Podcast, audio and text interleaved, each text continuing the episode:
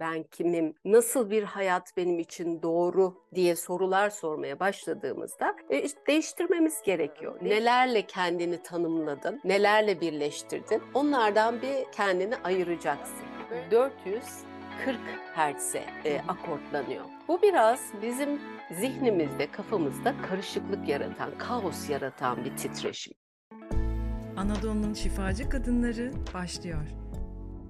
Merhabalar ben Didem. Anadolu'nun şifacı kadınlarını konuk ettiğim programın bu haftaki konuğu sevgili Seda Bağcan. 1969 yılında Ankara'da doğan Seda, ODTÜ Elektrik ve Elektronik Mühendisliği ve Biyomedikal Mühendisliği bölümünden mezun olduktan sonra 15 yıl Türkiye'de ve Almanya'da kendi şirketlerini kurarak çalıştı. Müzisyen bir aileden gelmesine rağmen çalışma hayatı boyunca müzikle hiç ilgilenmedi. Ardından hayatında yaşadığı kırılmalarla bir arayışa çıktı. Şifa sanatları sanatlarının birbirinden farklı alanlarında eğitim alan Seda, Kundalini Yoga yolunda mantraları besteleyerek müzik ile şifa vermeye başladı. Kabala, imza hücresi gibi çok farklı alanlarda eğitim veren Seda ile hikayesini ve şifa yolculuğunu konuşacağız. Hoş geldiniz. Hoş bulduk Didemciğim. Nasılsın? İyi misin?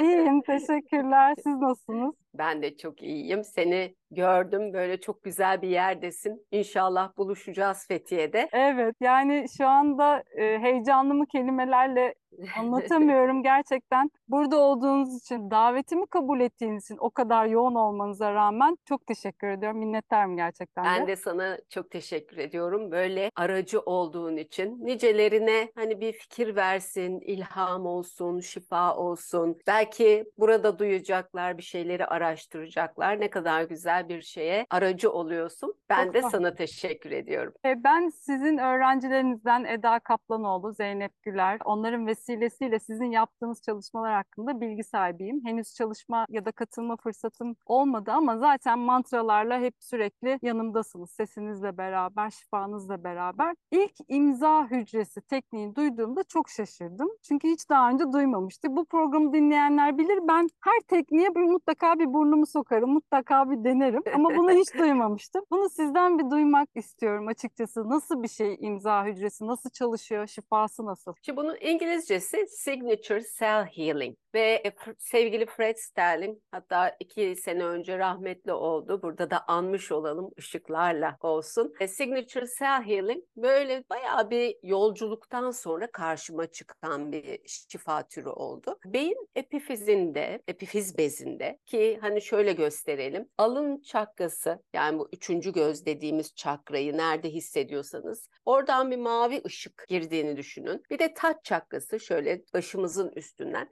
İkisinin kesişim noktasında beynimizde epifiz bezi var. Şimdi anne karnına düştüğünde bir sürü şeyler oluyor ama beynimizde ilk oluşan hücrelerde bizim bir imzamız var. Onun için imza hücresi. Buna diğer öğretilerde mavi kopya deniyor, tanrı hücresi deniyor. Bir sürü isim bulunmuş. Fred de imza hücresi demiş. Bu hücrelerdeki bilgiyi aktive ediyorsun. Çünkü bu bizim en sağlıklı halimizi, en kendimizi gerçekleştiren halimizi, en yüksek potansiyellerimizi bilen bir hücre. Ve o hücreyi aktive ettiğinde bütün hücreler o hücreyi tanıyor ve farklı bir şeye hizalanıyorlar. Böylece mükemmelliklerini yani mükemmel sağlığını, mükemmel düzenini hatırlıyorlar. Çok etkili bir şifa yöntemi ve dört boyut olarak düşünürsek enerji alanımızı fiziksel beden, duygusal beden, zihinsel beden ve ruhsal beden bunların da mükemmel dengesi ve buralarda kopukluklar varsa, iletişim bozuklukları varsa, görmediklerimiz, duymadıklarımız, yok saydıklarımız varsa bunları aktive eden, harekete geçiren bir şifa türü. Gerçekten hani benim hayatımda da çok güzel işledi ve burada olmamın nedenlerindendir bu yolculuğumda aldığım e, şifa yöntemleri. Sonra bunun öğretmeni olacağım da söylenmişti bana. Öyle de gelişti hayat ve e, niceleriyle de paylaşıyorum. Çok da mutluyum. Herkesin hayatında çok güzel dokunuyor. E, Eğitimlerini de veriyorsunuz bunun. E, eğitimlerini de elimden geldiğince veriyorum. Biraz yoğunluktan hani zaman bulmak bulmakta zor oluyor. Ama e, her sene bir birinci seviye, ikinci seviye eğitimlerini veriyoruz ve e, gelecek sene de eğitmen yetiştirir kurslarımız, seminerlerimiz olacak. Çok güzel, harika. Onların da zaten ayrıca sormak istiyorum tarihleri belliyse projelerle ilgili. Bir de evrensel kadim bilgelik atölyesi yapıyorsunuz. Modül modül bildiğim kadarıyla bu eğitimler. Bu eğitimlerin içerisinde ne öğretiyorsunuz? İnsanlar kendileriyle ilgili, kendi şifalarıyla ilgili neler öğreniyorlar ve nasıl çalışıyorlar kendileriyle? Şimdi bu çok uzun bir yolculuk, evrensel kadın bilgelik yolculuğu. Çünkü bu yöntemle aslında böyle 35, 40, 45, 50 yaşlarından sonra falan e, karşılaşılıyor. Ve o süreçte hepimiz bir kalıplara oturmuş oluyor, hayatımızda alışkanlıklarımız oluyor, işte olmazsa olmazlarımız oluyor. Ama geldiğimiz yerden de mutlu olmuyoruz. Ve ne yapsam da mutluluğu bulsam, ne yapsam da kendimi gerçekleştirsem, nerede yanlış yaptım falan diye bir arayışa giriyoruz. Zaten hani uyanış yolculuğunda bu yaşlar önemlidir işte 27-28 yaşlar, 34, 35, 36, sonra 45, sonra 54'ler falan böyle 9 senelik döngüler ya da 7 senelik döngüler. Kiminin 9, kiminin 7 diye gidiyor. İşte bu döngülerde uyanma sorularını, uyanış sorularını sorduysak karşımıza bu tür öğretiler çıkabiliyor ve bu tür öğretilerde de o geçmişte yaptığımız kalıplaşmış şeyleri dönüştürmeye çalışıyoruz. Onun için e, uzun sürüyor. Çünkü zihinsel kalıplarımızı görüyoruz, tanıyoruz. Ondan sonra yeni zihinsel haritamızı oluşturuyoruz ve onu kendimize uyumluyoruz. Ondan sonra biraz böyle numerolojimize bakıyoruz. Biraz hayat ağacı dediğimiz bir bilgeliğimiz var ki sonra e, iki senenin sonunda o yaşam çiçeği bilgeliğine dönüşüyor. Yaşam çiçeği gö- görüyorsunuzdur her yerde. Onu üç boyutlu nasıl düşünürüz? Onun aslında işte hayat ağacında on küre var işte aralarında yollar falan var. Onu da hep kolyelerde falan görüyorsunuzdur. Çok sık kullanılan figürler. Ama bunlar hani neden önemli? Bunlar evet. ne demek? Benim bedenimle ne ilişkisi var? Hayatımla ne ilişkisi var? Ondan sonra aslında ben şimdi fiziksel beden olarak algılıyorum, fiziksel yaşam olarak algılıyorum kendimi ama daha ne var? Aslında e, biraz daha içe baktığımızda, derinleştiğimizde, içe baktığımızda dışarısı da değişmeye başlıyor. Onun için nasıl anlatılır bilemiyorum ama e, anlatılmaz yaşanır eğitimler. Çünkü eğitim de değişiyor zaman içerisinde. Hmm. Dünyanın enerjisi değişiyor, içinden geçtiğimiz deneyimler, zamanlar değişiyor. O zamana, deneyimlere göre, dünyanın da enerjisine göre bir şekilde kendisi de evrilen bir eğitim oldu. Ben de çok seve seve veriyorum ve ben de merakla giriyorum hani neler çıkacak. Grubun enerjisine göre de değişiyor. Gruplarla değişiyor, seviyelerle değişiyor, zamanla değişiyor. Onun için böyle çok değişik konuları var. Hayat ağacı bilgeliği, yaşam çiçeği bilgeliği. Ondan sonra 72 kod dediğimiz bu Esma-i Hüsnalara benzer e, 72 tane kodlarım, kodumuz var. O işte zihnimizi fark etmek, zihin haritamızı görmek ve o üstadsal yeteneklerimizle buluştuğumuz, üstadsal yeteneklerimizi de ortaya çıkaracak yeni zihinsel oluşumumuzu, haritamızı görmek, yenilemek, ona hizalanmak. Ondan sonra işte biraz böyle arketipleri incelediğimiz bölümümüz var. Orada böyle tarot kartlarıyla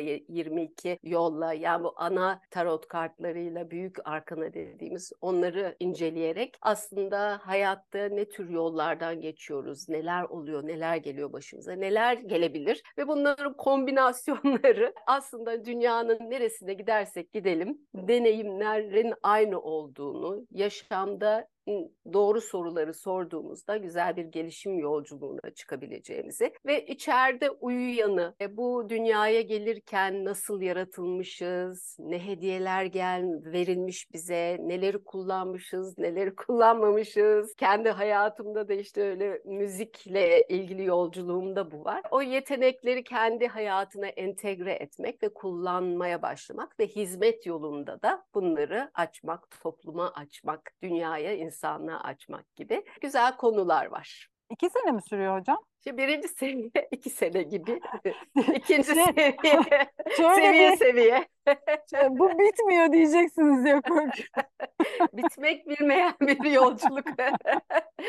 Şöyle yolculuğun şimdi iki sene iki sene diyorum ama e, bazen öğrencilerimiz, katılımcılarımız diyelim katılıyorlar. Ondan sonra hayatları değişmeye başlıyor. Takip edemiyorlar. Sonra gidiyorlar hayatlarını değiştiriyorlar. Tekrar geliyorlar. Sonra devam ediyorlar kaldıkları yerden. Çünkü gerekiyor. Yani bir şeyleri uyumlamak, değiştirmek gerekiyor. Ondan sonra bazı şeyleri idrak edebiliyoruz hayatımızda. Bazen işte çok daha uzun sürebiliyor. Ama çok böyle kararlıysak ve çok hızlı değişimler yapıyorsak hayatımızda daha kısa sürebiliyor. Çoğu öğrencimiz biz de öğretelim diyor. Ona biz de paylaşmak istiyoruz, yaymak istiyoruz diyorlar. Şimdi uzmanlarımız yetişiyor. Onlar da verecekler. Hatta Eda da o uzmanlardan Aa. senin arkadaşın.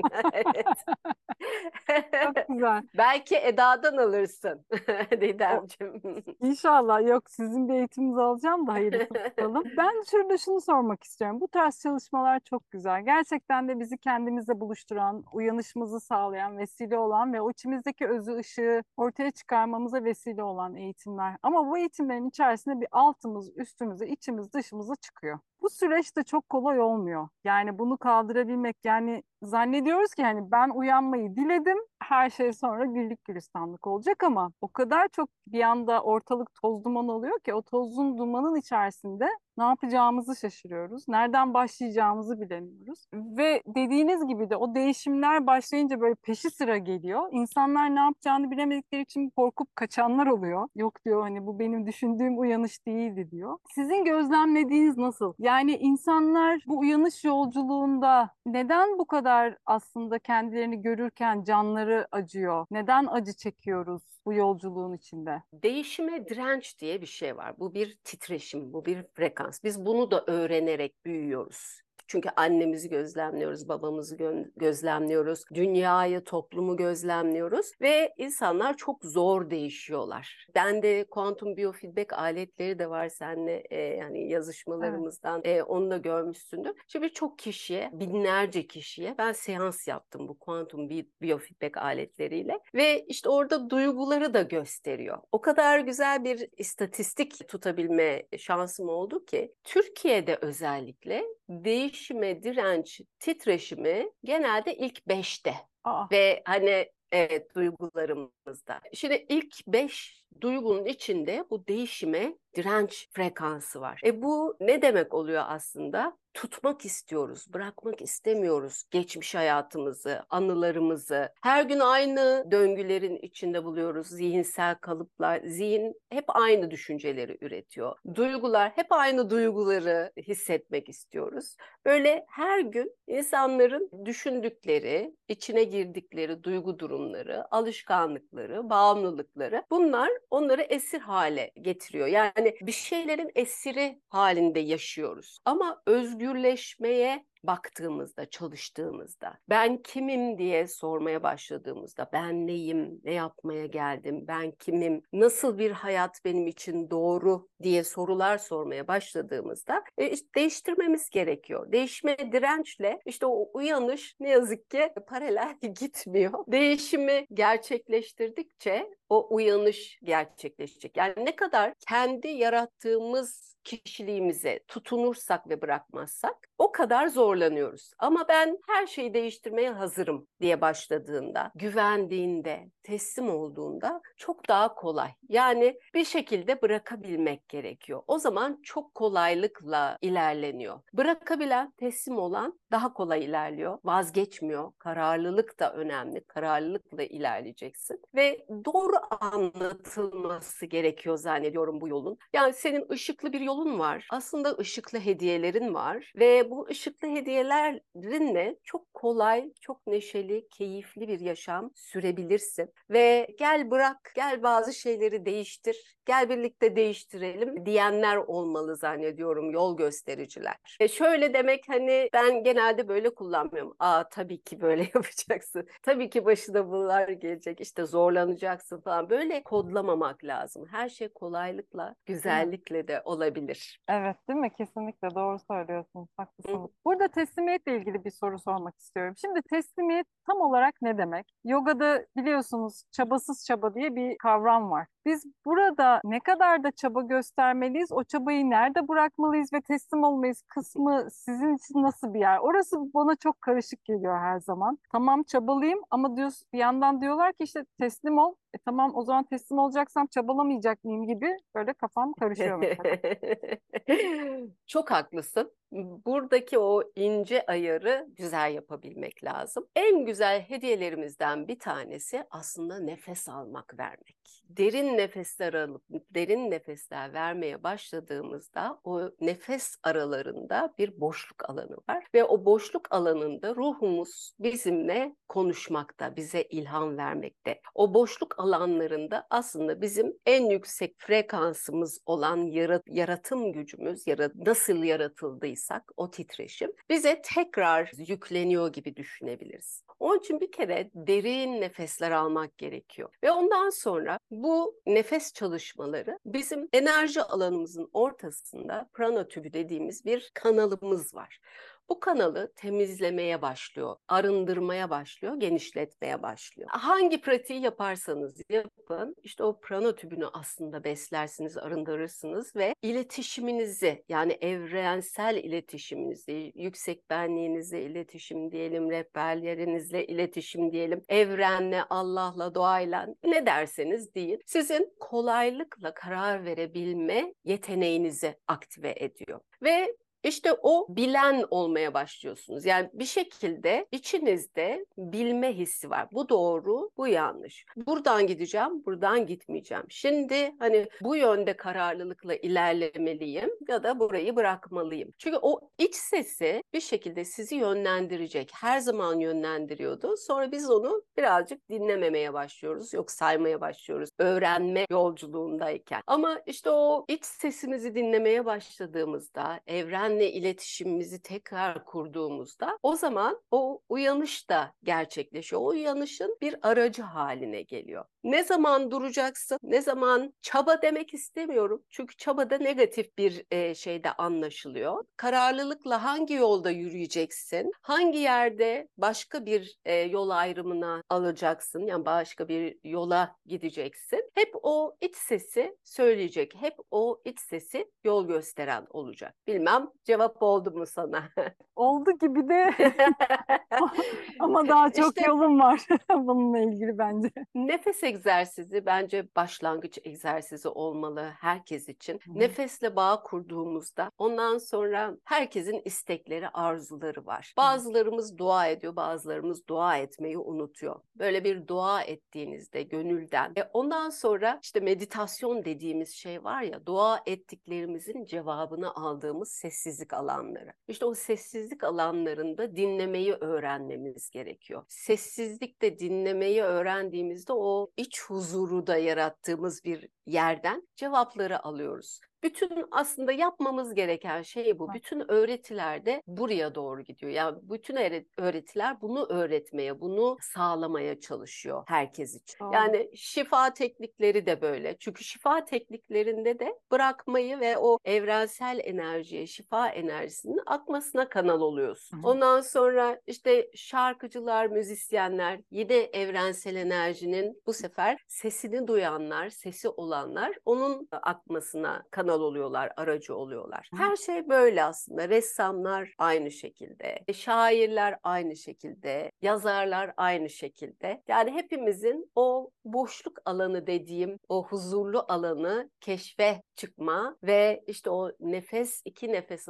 arasında o evrensel iletişimi kurmayı öğrenmesi gerekiyor. Şimdi siz böyle tatlı tatlı anlatınca kulağa çok hoş geliyor da iş, iş yaşarken niyeyse kendi kendimize çok çelme takmayı seviyoruz herhalde ya da zorlaştırıyoruz bir şekilde ama o dediğiniz gibi bırakamadığımız o kalıplar, düşünceler ve inançlardan galiba. Yoksa gerçekten yol aslında kolaylıkla akıyor ve bizim de zaten kolaylıkla yürümemiz için akıyor aslında. Öyle değil mi? Tabii içinden geçtiğimiz her şey bize öğretici deneyimler. Böyle bakabilirsek hayatımıza o zaman şimdi bizim meşhur bir duamız vardır şifa duası. Şöyle başlar en yüksek yüksek potansiyelime ulaşmak. Hayatımı her yönden, her boyutta şifalandırmak için bu meditasyonu yapıyorum ya da buradayım ya da bu şifaya kendimi açıyorum. Artık bana hizmet etmeyen tüm zihinsel kalıplarımı yani artık bana hizmet etmeyen. Çünkü zihinsel kalıplarımız bir dönemimize hizmet ediyor. Ama uyanış başladıktan sonra artık hani gözden geçirip bırakmak gerekiyor. Sonra alışkanlıklarımı, bana hizmet etmeyen alışkanlıklarım. Bir yer geliyor ki artık hizmet etmiyor ama geçmişte hizmet ediyor. Onun için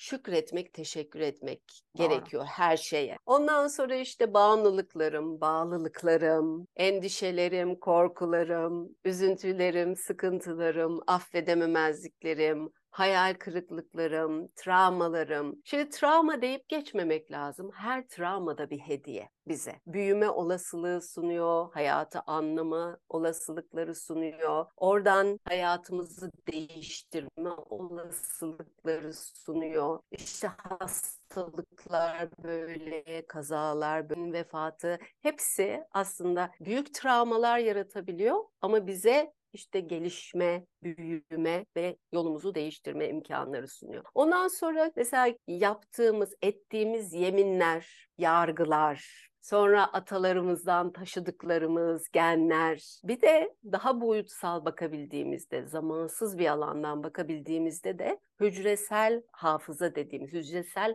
hatıralar dediğimiz şeyler var. İşte bunları arındırdığımız bir yolculuğa çıkıyoruz uyanmaya başladığımızda. Her birini böyle yolda fark ediyoruz. Böyle soğan kabuğu gibi anlatılır ya hani açıldıkça açılır ya da işte bıraktıkça bıraktıkça başka katmanlarla karşılaşırız ve başka katmanları da açtıkça hep bir bir şeyler çıkıyor. Yani ben oldum diyemezsin hiçbir zaman çünkü yoldasın. Onu da soracaktım size. Hiç kendi kendinize oldum diyor musunuz diye. Şöyle e, illaki yani bu gelişim sürecinde illaki fark edeceğin var, bırakacağın var. Çünkü bir şey fark ediyorsun, yeni de yeni bir sınır çizmiş oluyoruz. Zihnimizin sınırlarını bulduk diyelim. Bir hapishane yaratmışız kendimize. Ha işte özgürleştik diyoruz ama yeni kalıplar ediniyoruz. Bu bir de başka sınırlar çiziyoruz. Bu döneme bu sınırlar iyiyken bir sonraki döneme bu sınırlar yine bir hapishane olmuş oluyor. Hep böyle böyle ilerleyeceğiz, gideceğiz, yaşayacağız, yaşamımızı böyle geçireceğiz. Peki şey olmuyor mu sizde? Bende oluyor. Bir oyun gibi yani o oyunun işte ilk kademesini geçtiğinizde bir tık daha zorlaşıyor belki gelen şeyler, dersler diyeyim. Yani böyle bu ne zaman bitecek ya ya da bitmedi mi diye kendi içinizde hiç böyle bir isyanınız oluyor mu? olmuyor olmuyor. Ben çok keyifli. Hatta çok daha kolaylaşıyor. Aslında e, o teslimiyet ve güveni anladıktan sonra e, yol çok kolay ve neşe, keyif bunlar e, basamak basamak aslında e, uyanışın da titreşimleridir. Yani duygusal durumumuz böyle utanma duygusundan aydınlanma duygusuna bir o duygu skalasını hiç paylaştınız mı bilmiyorum. Söylerseniz ee, çok sevinirim hocam. Bir tane şey vardır şöyle konik her yerde var sosyal medyada falan. Böyle en dipteki duygular bu şeyler istatistiksel olarak hani frekanslar ölçülmüş ve utanma duygusundan, korkudan, endişeden falan başlıyor. Ondan sonra tarafsızlık dönüm noktası oluyor. Tarafsızlıktan sonra sevgi, şefkat, ondan sonra neşe, keyif, huzur, uyum, harmoni, sonra aydınlanma geliyor. Bu duygular da aslında bizim yaşam yolculuğumuzda nerede olduğumuzu gösteriyor. Genelde sevgideysek demek ki doğru yerdeyiz. Tabii ki hani hayat böyle dümdüz bir yol değil yani inişli çıkışlı.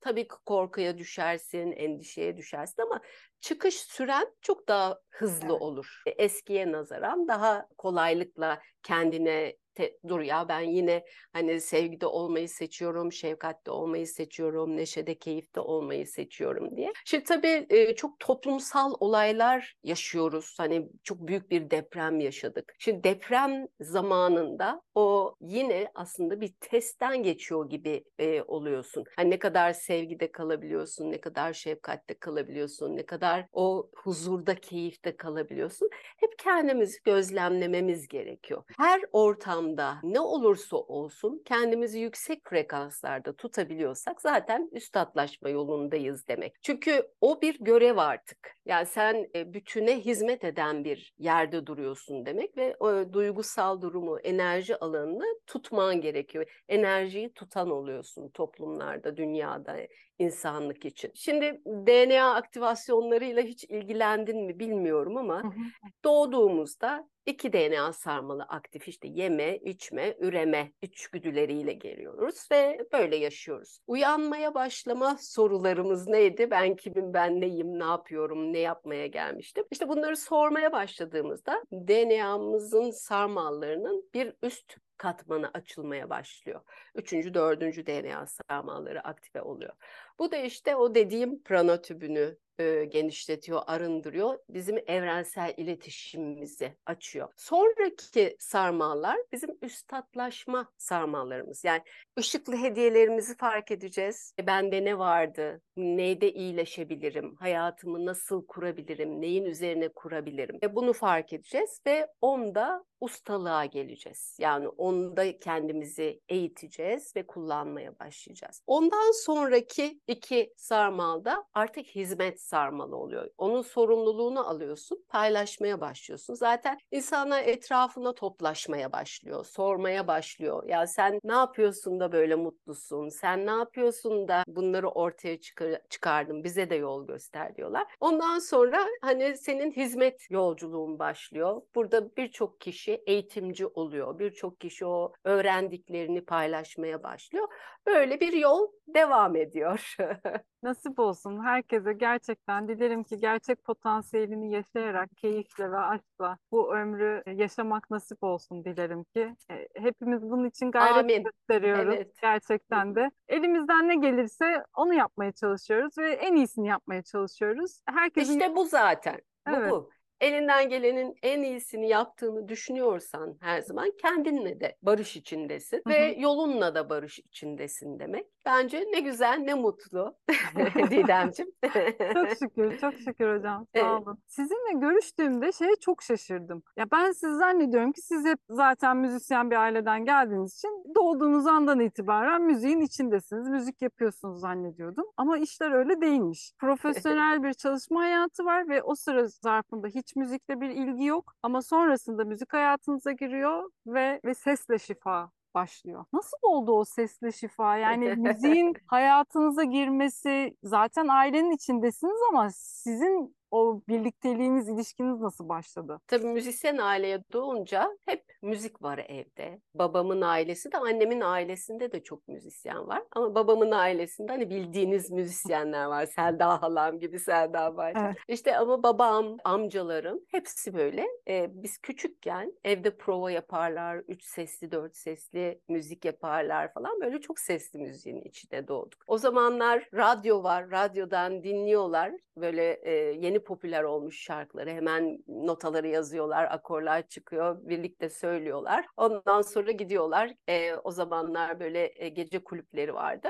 Orada söylüyorlar o şarkıları. Hep bunlara tanık olduk. Çocukluğumuzdan itibaren işte çocuk koroları, büyüdük gençlik koroları, işte operada oynadık, operatlerde o kadar da hani şey değil. Yani Sadece bir süre koptum ama e, eğitim e, aldık yani piyano dersleri aldık. Hı hı. E, Rahmetli Muzaffer Arkan hocamızdı. Hı. Çok şeker bir insandı işte armoni dersleri falan ver, var, verdi. Muzaffer Arkan beni konservatuara sokmak istedi. Böyle hani o zamanlar e, çok yetenekli çocukları böyle sınavlara sokuyorlar. Seni işte öyle özel eğitime alalım falan dedi. Ben dedim ki ben elektronik mühendisi olacağım.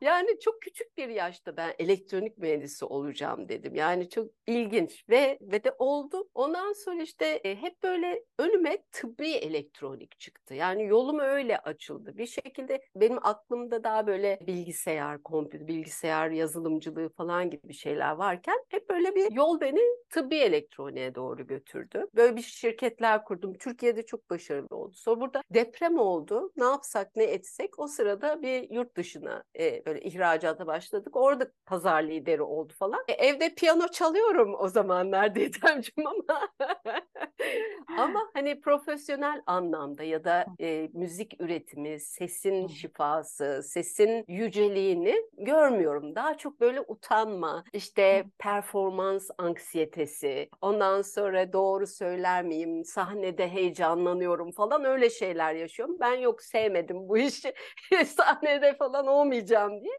kendimi şeye verdim şirketlere. Tabii şimdi yaşam yolunda müzik, sesle şifa, işte bir müzik türü e, varsa, müzik yolu varsa içindeki boşluk büyümeye başlıyor da büyüyor. E sen hani her şey yolunda gibi hissetsen de içindeki biliyor bir şey yolunda değil. Yani sen kendini gerçekleştirmiyorsun. Hani başarı varmış, bilmem neymiş, büyükmüş, şuymuş, buymuş hiç e, umurunda olmuyor. Yani çünkü o ruh mutlu değil. O ruh kendini gerçekleştirme yolunda değil. Ondan sonra sen görmedikçe hayat seni sıkıştırmaya başlıyor ki e, işte o dönemde hayat sıkıştırmaya başladı.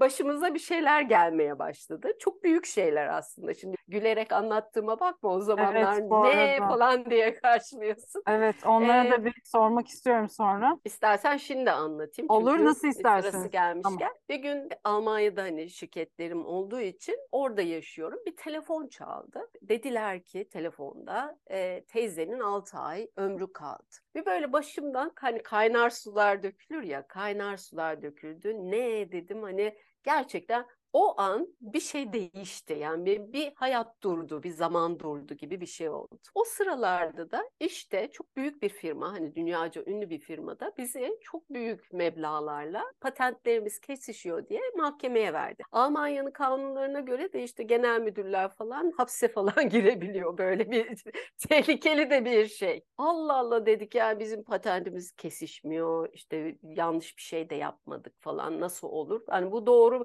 bu olan bir- doğru bir şey değil. Hani içimdeki his buydu. Hani ben bunu kabul etmiyorum dedim. Böyle iki sıkışıklık bir araya geldi ve başka bir arayış, başka bir şey başladı, dönem başladı hayatımda. Bir yandan o sıralarda yani hep hayatımda bir yoga var, bir müzik, bir şeyler hı. var ama hani meditasyonu böyle odaklanarak hayatımda kendi alanıma sahip çıkmak için hiç kullanmamışım. Meditasyon yapmaya başladım ben. Kendimi şöyle düşündüm. Ben mutluyum.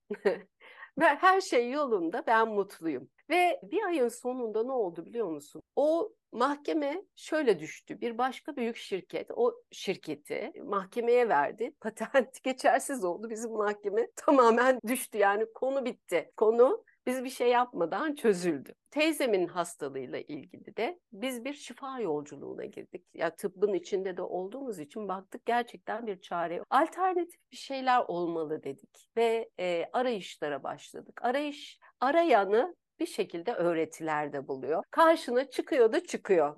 Ama öyle mucizevi çıkıyor ki yani sen karşılaştırılıyorsun bir şekilde ve karşılaştırıldıklarımla, önüme çıkanlarla o yol yürünmeye başladı. Teyzemin hastalığı bize bir aslında kendimize doğru bir şifa yoluna dönüştü. Sağ olsun. o da nurlar içinde yatsın. Amin, amin. Ve hayat değişimi. Şimdi herkes zor değiştiriyor falan deniyor ya. Bir böyle ben bana bir kuvvet geldi, bir enerji geldi. Hayatımı böyle çok hızlı değiştirdim. Ve ondan sonra da gerçekten hani ben değişerek ilerleyeceğimi idrak ettim. Sonra da yolu takip ettim diyeyim. Yol yürüdükçe açılıyor. Sana bir şekilde duyuruluyor, gösteriliyor falan ama sen cesaretle o yolda kaldığında kararlılıkla yol hani İngilizce'de bir şey var, terim var unfold diye. Yani kendi önünde açılmaya başlıyor. Yeter ki yolda ol, yeter ki hareket halinde ol. Özellikle kendi aramızda konuşuyoruz, dinleyenlerle bazen mesajlaşıyoruz. Diyorlar ki ne yapacağımı bilmiyorum, nereden başlayacağımı bilmiyorum, nasıl adım atacağımı bilmiyorum. Ben de diyorum ki sadece bir şeyle başlasan o zaten devamı geliyor. Ne yapmak istediğini bilmek zorunda değilsin. Ben de çünkü o acıyı çektim. İnsan evet çok güzel hayatı, dünyasal düzende işte ba- başarılı kariyeri var, maddi olarak belki rahatta ailesi var vesaire ama o içindeki boşluğu bir türlü dolduramıyor insan. Ve o da biraz böyle acı veriyor ama ne yapmak istediğimizi ya da bu dünyada ne için geldiğimizi bulamama hali, o arayış hali bir süre bir sıkışıklık yaratıyor insanda. Ama tam da dediğiniz gibi adım ata ata o şey belirmeye başlıyor. Yoksa yolun başında aslında belki de kimse bir şey bilmiyor. Sadece yola çıkıyor ve yolda yürüyor. Bu kadar. Kesinlikle, kesinlikle çok katılıyorum. Çok güzel anlattın. Şimdi bir adım attığında evren bin adım atıyor. Sen yeter ki bir adım at. Başladığın yerde çok önemli değil. Yani sadece bir harekete geçmek bile çok yeterli oluyor. Ve o hareket halinde kalma hep hayatımızın bir parçası olmalı. Konfor alanlarımız tehlikeli alanlar. Konfor alanı değil mi? Konforu Kesinlikle. seviyoruz. O Çok. konfor alanı için bütün e, hayat boyu çalışıyoruz. Ondan sonra da konfor alanını değiştirmemiz gerektiğinde de böyle tutunuyoruz. Hayır hayır diyoruz ama halbuki o bizim engelimiz oluyor. Onun için konfor alanlarınızı dikkatli yapılandırın.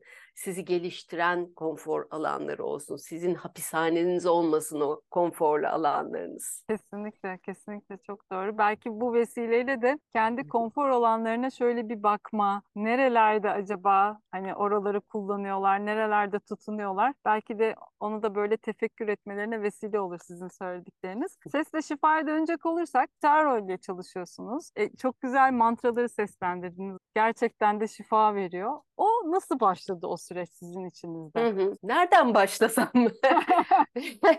Şey, kitaro benim için çok önemli oldu. Çocukluğumda keşfettim ben kitaroyu. Bir gün haberlerde, çok net hatırlıyorum yani, dün gibi hatırlıyorum. Haberlerde Fuji Dağı'nda böyle davul çalan bir adam gösterdiler. Fuji Dağı'nda dünya anaya işte ritüeller yapıyor dediler. New Age dalında Kitaro diye bir e, kişiyi e, çünkü hani o zamanlar İpek Yolu belgeseli vardı. İpek Yolu belgeselinin müziğini Kitaro yapmıştı. Meşhurdu hani Türkiye'de. Ben de böyle gözlerimi açtım ve tüylerim diken diken oldu onun müziğinde. Ondan sonra ben anneme babama söyledim ya bana Kitaro müziğini alır mısınız diye. Onlar da işte CD'sini mi aldılar o zamanlar ne vardı? Çok, e, teknoloji de değişti ya. Ve ben her gün okuldan gelip onun müziğini dinledim ve öyle dinlendim. Seneler sonra benim Filiz Pak diye bir arkadaşım var. Bu Kitaro Türkiye'ye konser vermeye gelecekken onun PR'ını üstlendi. Dedi ki benim de sevdiğimi biliyor. Kitaro geliyor. Karşılama komitesinde olmak ister misin? İsterim dedim. Ondan sonra o konsere geldiğinde ben karşılama komitesindeyim ve e, I Am That I Am albümünü çıkarıyorum o sıralarda. Yeni bir yeni bitmiş. Elimde I Am That I Am var. Onu karşıladım. İşte o beni önce gazeteci falan zannetti. Yok dedim ben müzisyenim. Yeni de albüm çıkardım size hediye etmek istiyorum dedim. De ona dinlettim falan. Aa bu çok güzel dedi. Bizim şirketimiz var dedi Amerika'da Domo Müzik. Gel oradan çıkartalım dedi. Ay dedim Amerika'da dur temsilcim var şirket olarak. Ben bir onlarla konuşayım. Size geçebilirsem geçeyim. Neyse ayarlamaları yaptık. Ee, ben onların şirketine geçtim. Bütün albümlerim onlara geçti. Ondan sonra işte o geldi. e, dost olduk. O bir gidiyor e, Japonya'da ve Asya'da diyeyim e, tapınaklarda böyle şeyler var. Çanlar, e, Evet. gonglar falan var. Onları kaydediyor ve ondan sonra onlara müzik besteliyor. Dedi ki bazılarında sen gel işte mantralar söyle e, beraber besteleyelim öyle albümler çıkaralım. Tamam dedim. Ondan sonra böyle bir dostluğumuz başladı. Ben Amerika'ya gittim işte her sene ya da albüm çıkardığımda diyeyim e, yeni yeni anlaşmalar için falan böyle dostluğumuz kuruldu. E, ondan sonra işte Grammy'ye aday göstermişler beni. Benim haberim yok. Ondan bana böyle bir mesajlar geliyor. Dalga mı geçiyorlar dedim. ne yapıyorlar? Ne Grammy'si nereden çıktı? Çıkmış falan diye.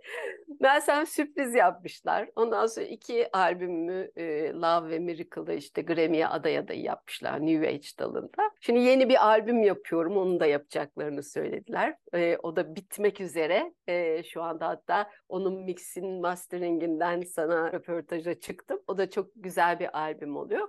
Böyle oldu. Albümlerde de aslında isimlerine bakarsan şimdi 8. albümdeyim. Hani biraz önce duygusal tablomuzdan bahsetmiştim ya. Evet. Bizim bu ışıklı yolculuğumuzda kendi yolculuğumu anlatan bir şey olmuş aslında. Bir sıralama olmuş. İşte birinci albüm Sunrise. Kendini keşfetme, kendi içindeki güneşi yani se kendinin de bir güneş olduğunu fark ediyorsun ve o güneş yükselmeye doğmaya başlıyor. Birincisi Sunrise çok güzel kendini şifalandırma mantraları var. Çok özel bir mantra vardır orada Ramada Sasase Sohan Evet, çok, çok da seviyorum. sevilir. Evet ben de seviyorum. işte o hani kendini şifalandırma, yolunu keşfetme, şifa yolculuğuna uyumlama mantrası. O albümde hep o mantralar, bütün 8 tane mantra var zaten. Hep kendimizi keşfetme, kendimizi yeniden doğurma mantraları. Sonra ikinci albüm Remember yani hatırla. Hatırla. Yolu hatırla, kim olduğunu hatırla, ne olduğunu hatırla ve şeyler var. Ondan sonraki albüm Türkçe. Çünkü şimdi Türkiye'de ilk mantra müzisyeniyim. Mantralar yapanlar var ve ne mutlu çoğalıyor böyle söyleyenler. Yani sesin gücünü keşfetme aslında ve boyutsal sesi kullanma diyorum ben buna. Öyle Türkçe aslında ne yapıyorsak Sufizm'de, dinimizde, Türkiye, Anadolu topraklarının felsefesinde aslında karşılığı var ve e, onları anlatan şarkılar var. Sonra I am the I am var. Ben benim diyorsun. Yani ben hatırladım ve artık ben olmaya karar verdim diyorsun üstadlaşma yolunda. Sonra Miracle var. Şimdi bu yola çıktığında mucizevi bir şey yaşıyorsun aslında. E, mucize olduğunu, her anın mucizesini, her nefesin mucizesini ve sonra mucize tanımın değişmeye başlıyor. Eskiden çok mucize gibi algıladığı şeyler artık senin doğal yaşamın haline geliyor. O mucize anlayışını anlatır bir albüm var. O da böyle sabah ritüellerinin mantraları var. Ondan sonra Love albümü geldi. Sevgi albümü. Bu Love albümünü yaparken de ben şu andaki eşimle tanış, tanıştım ve çalıştım. ve hani hem sevgi, aşk şeyi hem de herkes soruyor. Hocam bu aşk Denep Bey'le şey mi o zaman mı tanıştınız diye. o zaman mı evlendiniz? Evet diyorum hem aşk geldi hem aşk oldu hem aşk olduk. Ya ne kadar güzel. Ondan sonra işte Joy var. O da pandemide aslında bir hediyem olsun diye yaptık Denep'le. İnsanlar o kadar sıkıştı ki hani keyif, neşeyi unuttu ve biraz neşelenelim, biraz keyif alalım diye. Sevgiden sonra zaten duygusal alanda da neşe ve keyifte olmamız gerekiyor o biraz daha yükselebilmemiz için. Şimdi de peace yani iç huzuru, iç huzuruna oluştu, ulaştıktan sonra ev, evde hissettikten sonra kendini hani dünyada evdeyim, yaşamımda evdeyim, olduğum yerde evde hissediyorum dan sonra aslında işte aydınlanma gelecek. Ee, bir sonraki şeyde hani dinginlik, aydınlanma falan olacak albümlerde. Albüm ne zaman çıkıyor bu arada? Şimdi 2-3 güne teslim ediyorum Amerika'ya. Kasım başında çıkmış olur. Hadi buradan da duyurmuş olalım. evet. Hayırlı, hayırlı olsun. Çok tebrik ediyorum gerçekten de. Şifası bol olsun. teşekkürler. Tüm dünyaya yayılsın. Yayılsın. Çünkü çok özel güzel mantralar var. Çok da güzel titreşimler var. Ben albümleri e, ondan da bahsetmek isterim. Aha, Şimdi Tabii.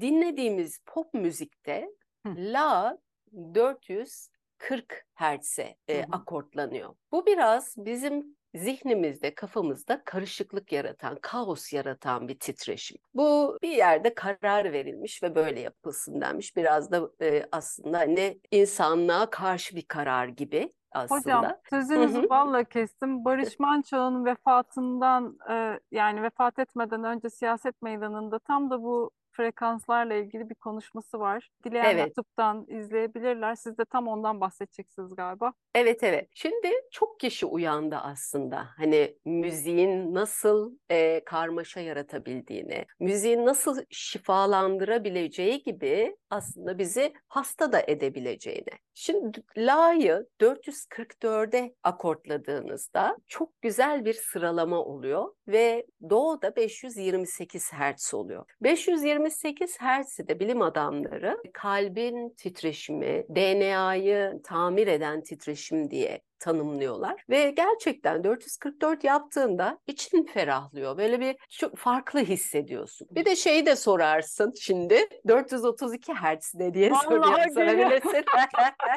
432 ve 528 bunlar meşhur frekanslar haline geldi. Ve 432 e, şimdi şeyi duymuşsunuzdur. Bu hani, hani 1, 2, 3, 5, 8 diye giden Fibonacci serisi bir öncekiyle toplanıyor. Ve Fibonacci serisi doğada hani birçok şeyde salyangozun kabuğundan işte çekirdekler, ayçiçeği falan her yerde gördüğümüz bir form diyelim. Bunun içinde altın oran da var. Şimdi 432 Hz de bizim enerji alanımızda her şeyi o altın orana hizalıyor. Ve kendimizi çok hizalanmış, çok huzurlu, çok böyle mükemmel hissediyoruz. 432 Hz de çok önemli. 528 Hz de çok önemli. Ben şu anda hani 528'e odaklandım. Çünkü bir DNA'mızı keşfetmek, sahip çıkmak ve biliyorsun RNA aşıları falan oldu bir sürü insan. O DNA'nın düzgün hizalanması, kendi mükemmelliğimize hizalanmamız falan. Bunun için bence 528 Hz güzel.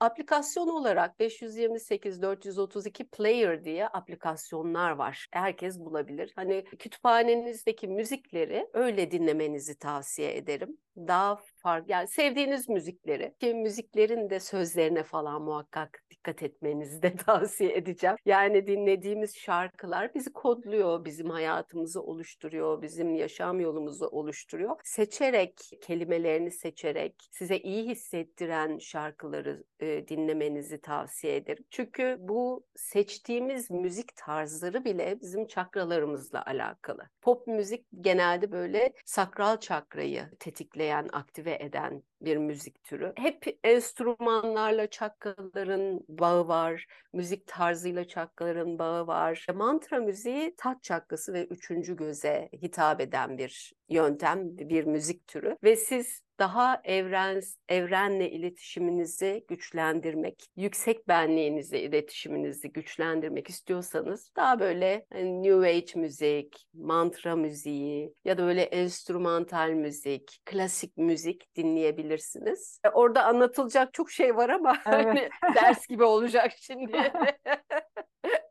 Dileyenler araştırabilirler. Çok fazla kaynak Evet. var bununla ilgili bu arada. Ee, ve sizin mantralarınız da zaten o frekanslarda olduğu için gerçekten söylemek de çok iyi geliyor bu arada. Dinlerken Seda Hoca ile beraber söyleyebilirsiniz. Kendi sesinizin titreşimiyle çok daha büyük şifası var. Spotify'dan ulaşabilirsiniz bu arada dilerseniz. Onu da söylemiş olayım. Peki hocam bu kadar yolculuğun içinde bu kadar çok büyük bir dönüşüm yaşamışsınız. Hele ki hani mühendis olarak bir de yani analitik bir zihin bir şekilde bu yola çıkıp farklı farklı şifa sanatlarında eğitim almışsınız. Bu yolculuğun içerisinde kendinizin o tutunduğunuz, o köşeleriniz, kendi konfor alanlarınız ya da kendinizle ilgili nelerle yüzleştiniz? O gölgeler nelerdi mesela sizde? Şimdi bir kendi hikayen oluyor ya. Ben genelde başarılı bir insandım. İşte okul birincilikleri falan filan bir şeyler vardı. Mesela şimdi bunu burada söylüyorum ama e, çoğu öğrencim bilmez. Anıları bırakmak gerekiyor. Bir şeye tutunmamak gerekiyor. Bu başarı da olabilir, başarısızlık da olabilir. Üzüntü de olabilir, sevinç de olabilir. Sen önce kendini tarafsızca bir bakacaksın. Nelerle kendini tanımladın, nelerle birleştirdin. Onlardan bir kendini ayıracaksın. Böyle herkes yani çıplak olacaksın. Çırılçıplaksın hayatta. Bu çırılçıplak hani ben mesela elektronik mühendisiyim demeyi bile sevmiyorum artık. Hani o bir tanım, o bir yere insana hani aa falan deniyor ama yani olabilir, her şey olabilir. Yani o artık benim kendimi tanımlama şeklim değil. Öyle tanımları, tanımlamalarımı bıraka bıraka çıplaklık hissine geldiğimde gülümseme, neşe hali var ya bir sürü şeyi bıraktığında olabiliyor. Bırakmazsan benim benim dersen olamıyor ne yazık ki. Onları korumaya çalışıyorsun. Korumaya gerek yok yani bir şeyi korumamız gerekmiyor. İhtiyacımız olan anda zaten bize veriliyor. Önümüze çıkıyor ve hiçbir şeye ihtiyacımız yok. Sadece o yaşam enerjisinden başka. Ee, çok şeyle yüzleşmişimdir. Hani şimdi aklıma gerçekten gelmiyor. Ama hani tanımlamaları bırakmak lazım, konfor alanlarını. Hani böyle işte Almanya'dan Türkiye'ye taşındım. Oradaki bütün şirketleri bıraktım. Ondan sonra evleri bıraktım, eşyaları bıraktım. Oradaki kendimi tanımladığım her şeyi bıraktım. Burada yeniden gelip mantra müzisyeni olarak başladım. Ve müzik üreteceğim dedim. Bundan sonra hayatım müzikli dedim. O sıralarda yani geçmişte hep işle gezmiştim dünyayı. Bundan sonra müzikle gezeceğim dedim. Ve gerçekten de hani birçok festivale, birçok yere öyle çağrıldım. Bu müzik şifa olsun dedim. Yani müzik yolculuğuna da yani bu albüm yolculuğuna çıkarken de şöyle demiştim. Yani bu cümlemi çok seviyorum bak. Bu albümü bir kişi bile şifalansa ben bu albümü yapacağım dedim. Şimdi Ya. Türkiye'de mantra albümü yapıyorsun ve mantrayı etrafın bilmiyor ve nereden çıktı bu mantra albümü diyorlar. Annen, baban, kardeşlerin hani çok böyle yüzde yüz destekleyen yok. Tamam bir yola çıktı hani diyorlar ama nereden çıktı bu mantra albümü diyorlar tamam mı? soru var soru var. ben dedim ki işte bu bir şifa albümü ve bir kişiye bile e, şifa verse ben bunu yapacağım diye yola çıktım. Çok şükür ki hani birçok insan bundan şifalandığını geri bildirdi ve e, şimdi daha yaptığım şeylerde daha güvenerek, bilerek yapıyorum. Yine o niyetler var. Hani bir kişi bile huzur bulsa yine bu huzur albümünü yapacağım. Ama biliyorum ki birçok kişi huzur bulacak. Artık hani o güven, özgüven var.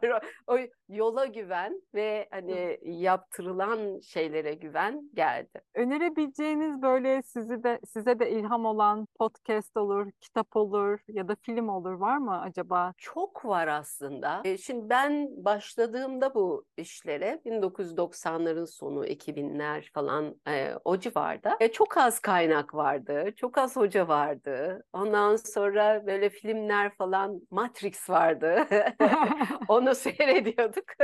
Herkes birbirine öneriyordu şunu gördüm mü falan. Şimdi ama e, gidiyorsun kitapçılara bayağı raflar raflar raflar var. Ben şunu önereceğim dinleyicilere. Şöyle gidin o rafların önünde durun. Şöyle bir bakın. içinizde hissedin. Hangisi sizi çekiyor? Bence onu alın. Ve e, şöyle bir karıştırın.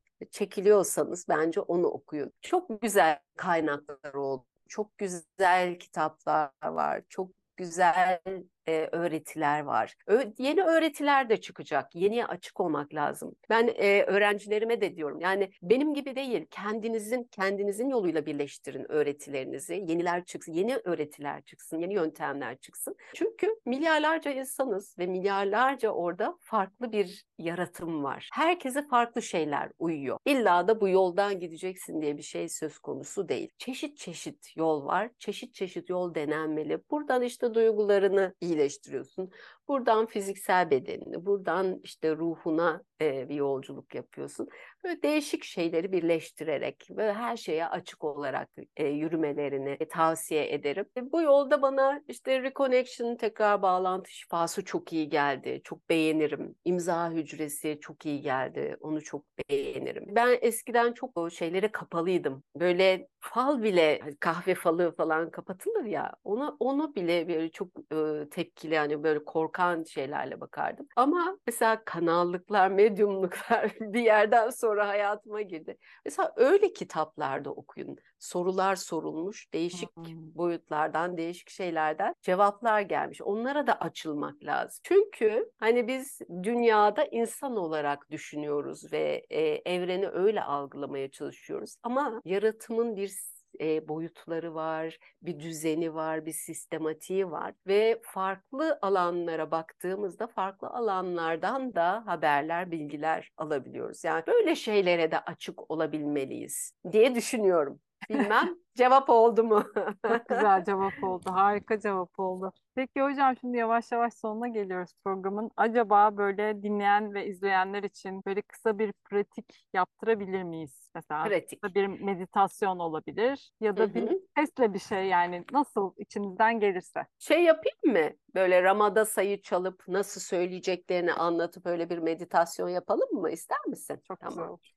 Şimdi şöyle bir pratik. Birinci albümde Ramadasa'dan bahsetmiştim. Şöyle bir mantra. Ra güneş demek, ma ay, da dünya, sa sonsuzluk. Tekrar sa sonsuzluk, sey sonsuzluğun bütünlüğü, sohang da ben benim demek. Bu mantrayla aslında kendi enerji alanımızın nelere büyü- büyüyebileceğiyle karşılaşıyoruz. Ra, ben güneşim diyoruz. Ben ayım, ben dünyayım, ben sonsuzluğum. Ben sonsuzluğun bütünlüğüyüm. Ben benim diyoruz. Bu bizim öğretilerimizde de enel hak dediğimiz alana bizi çekiyor. Ve o şifa yolculuğu başlıyor. Kendimize yolculuk başlıyor. Şimdi üç bölümü var bu mantranın. Üç kere tekrar edecek. Birincisinde ellerimizi böyle yapacağız ve kendi alanımıza en yüksek titreşimleri, şifa titreşimlerini aldığımızı düşüneceğiz ve elimizin için, avucumuzun içinde bizim çakralarımız var ve buradan çakralarımızın aktive olduğunu ve şifa enerjileriyle dolduğunu, şifa enerjilerinin aktığını hissedelim. Sonra ikinci tekrarda kalp çakramız iki göğsümüzün arasındadır. Şöyle de yapabiliriz, böyle de yapabiliriz. Nasıl hissederseniz kendinizi bir güneş gibi düşünün ve güneşin merkezi kalp çakranız. Kalp çakranızda büyüdüğünüzü, enerji alanınızın genişlediğini ve dünyayla bir olduğunuzu, belki galaksiyle bir olduğunuzu düşünün ve buradan hani büyüyebildiğiniz kadar büyüyün. Böyle parladığınızı düşünün, bir güneş gibi parladığınızı düşünün. Sonra üçüncü tekrarda da avuç içleri karşıya bakıyor. Avuç içlerinizin bu çakraları aktive oldu ve enerji aktığını hissetmeye başlayacaksınız ve ihtiyacı olanlara bu şifa enerjisinin ulaştığını ekranlarınızdan ya da hayatınızdan olduğunuz yerde neredeyseniz ailenize, işte mahallenize, il, ilinize, Türkiye'ye, dünyaya, nereden seyrediyorsanız, yaşadığınız ülkeye, dünyaya buradan şifa enerjisinin büyüyerek aktığını düşünün ve öyle söyleyin. Şimdi ilk bölümde söyleyelim birlikte şarkıyı. Bir böyle tiz bölümü var, ikinci bölümü. Orada ben benim, ben benim diyeyim. Şimdi başlatıyorum. Şimdi ilk pozisyondayız.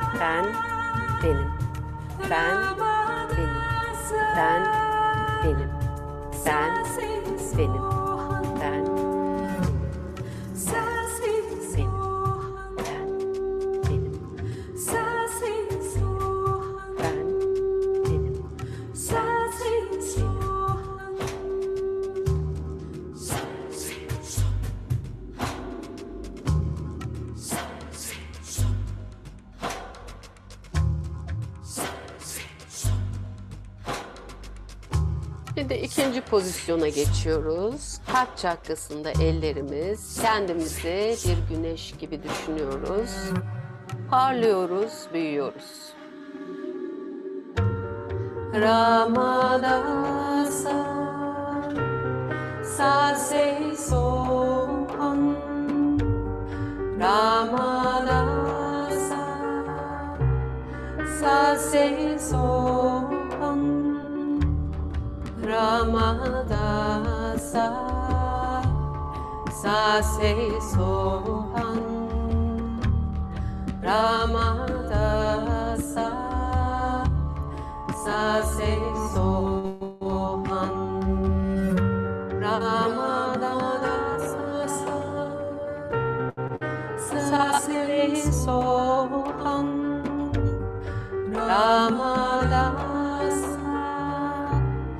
sase sohan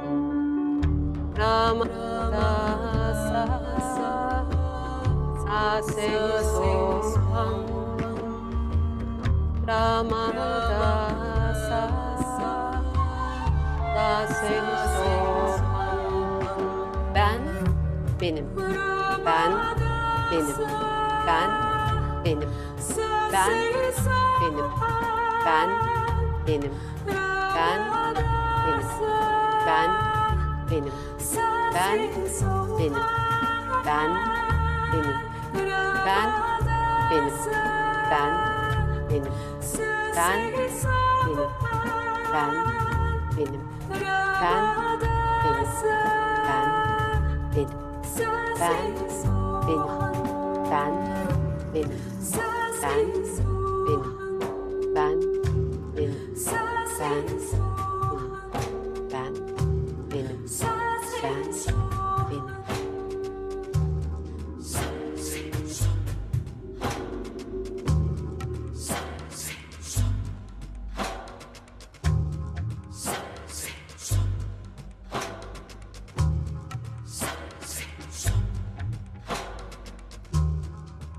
Şimdi üçüncü pozisyona geliyoruz. Avuç içlerimizden mükemmel bir şifa enerjisi yayılıyor. Çevremizde büyüyor. Sa se so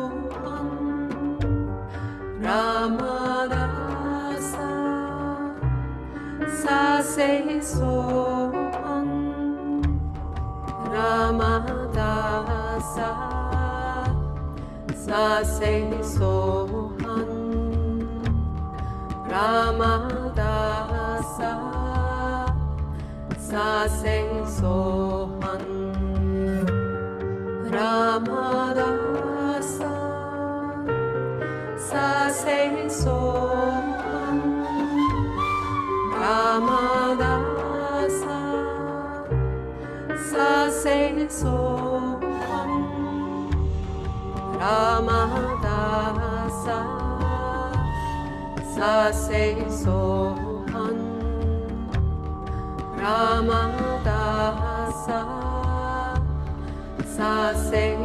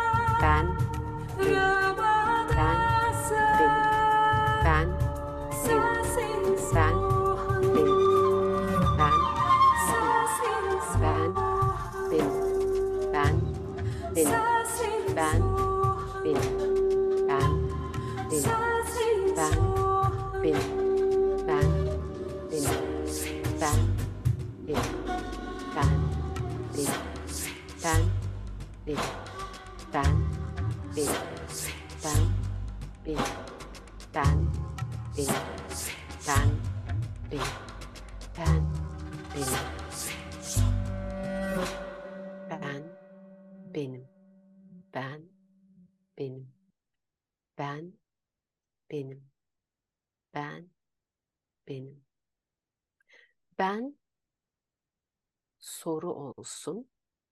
Benim cevabı. Ben kimim, ben neyim diye evrene soruyoruz. Benim cevabını alıyoruz. Benim de ışıklı hediyelerimiz var. Benim bizim yüksek frekanslarımızı, yüksek frekanslı olasılıklarımızı içeriyor.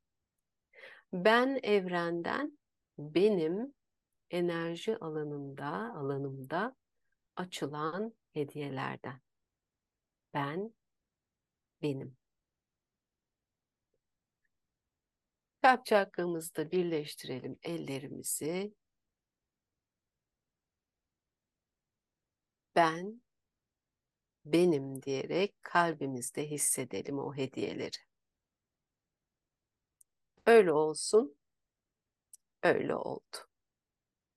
Amin.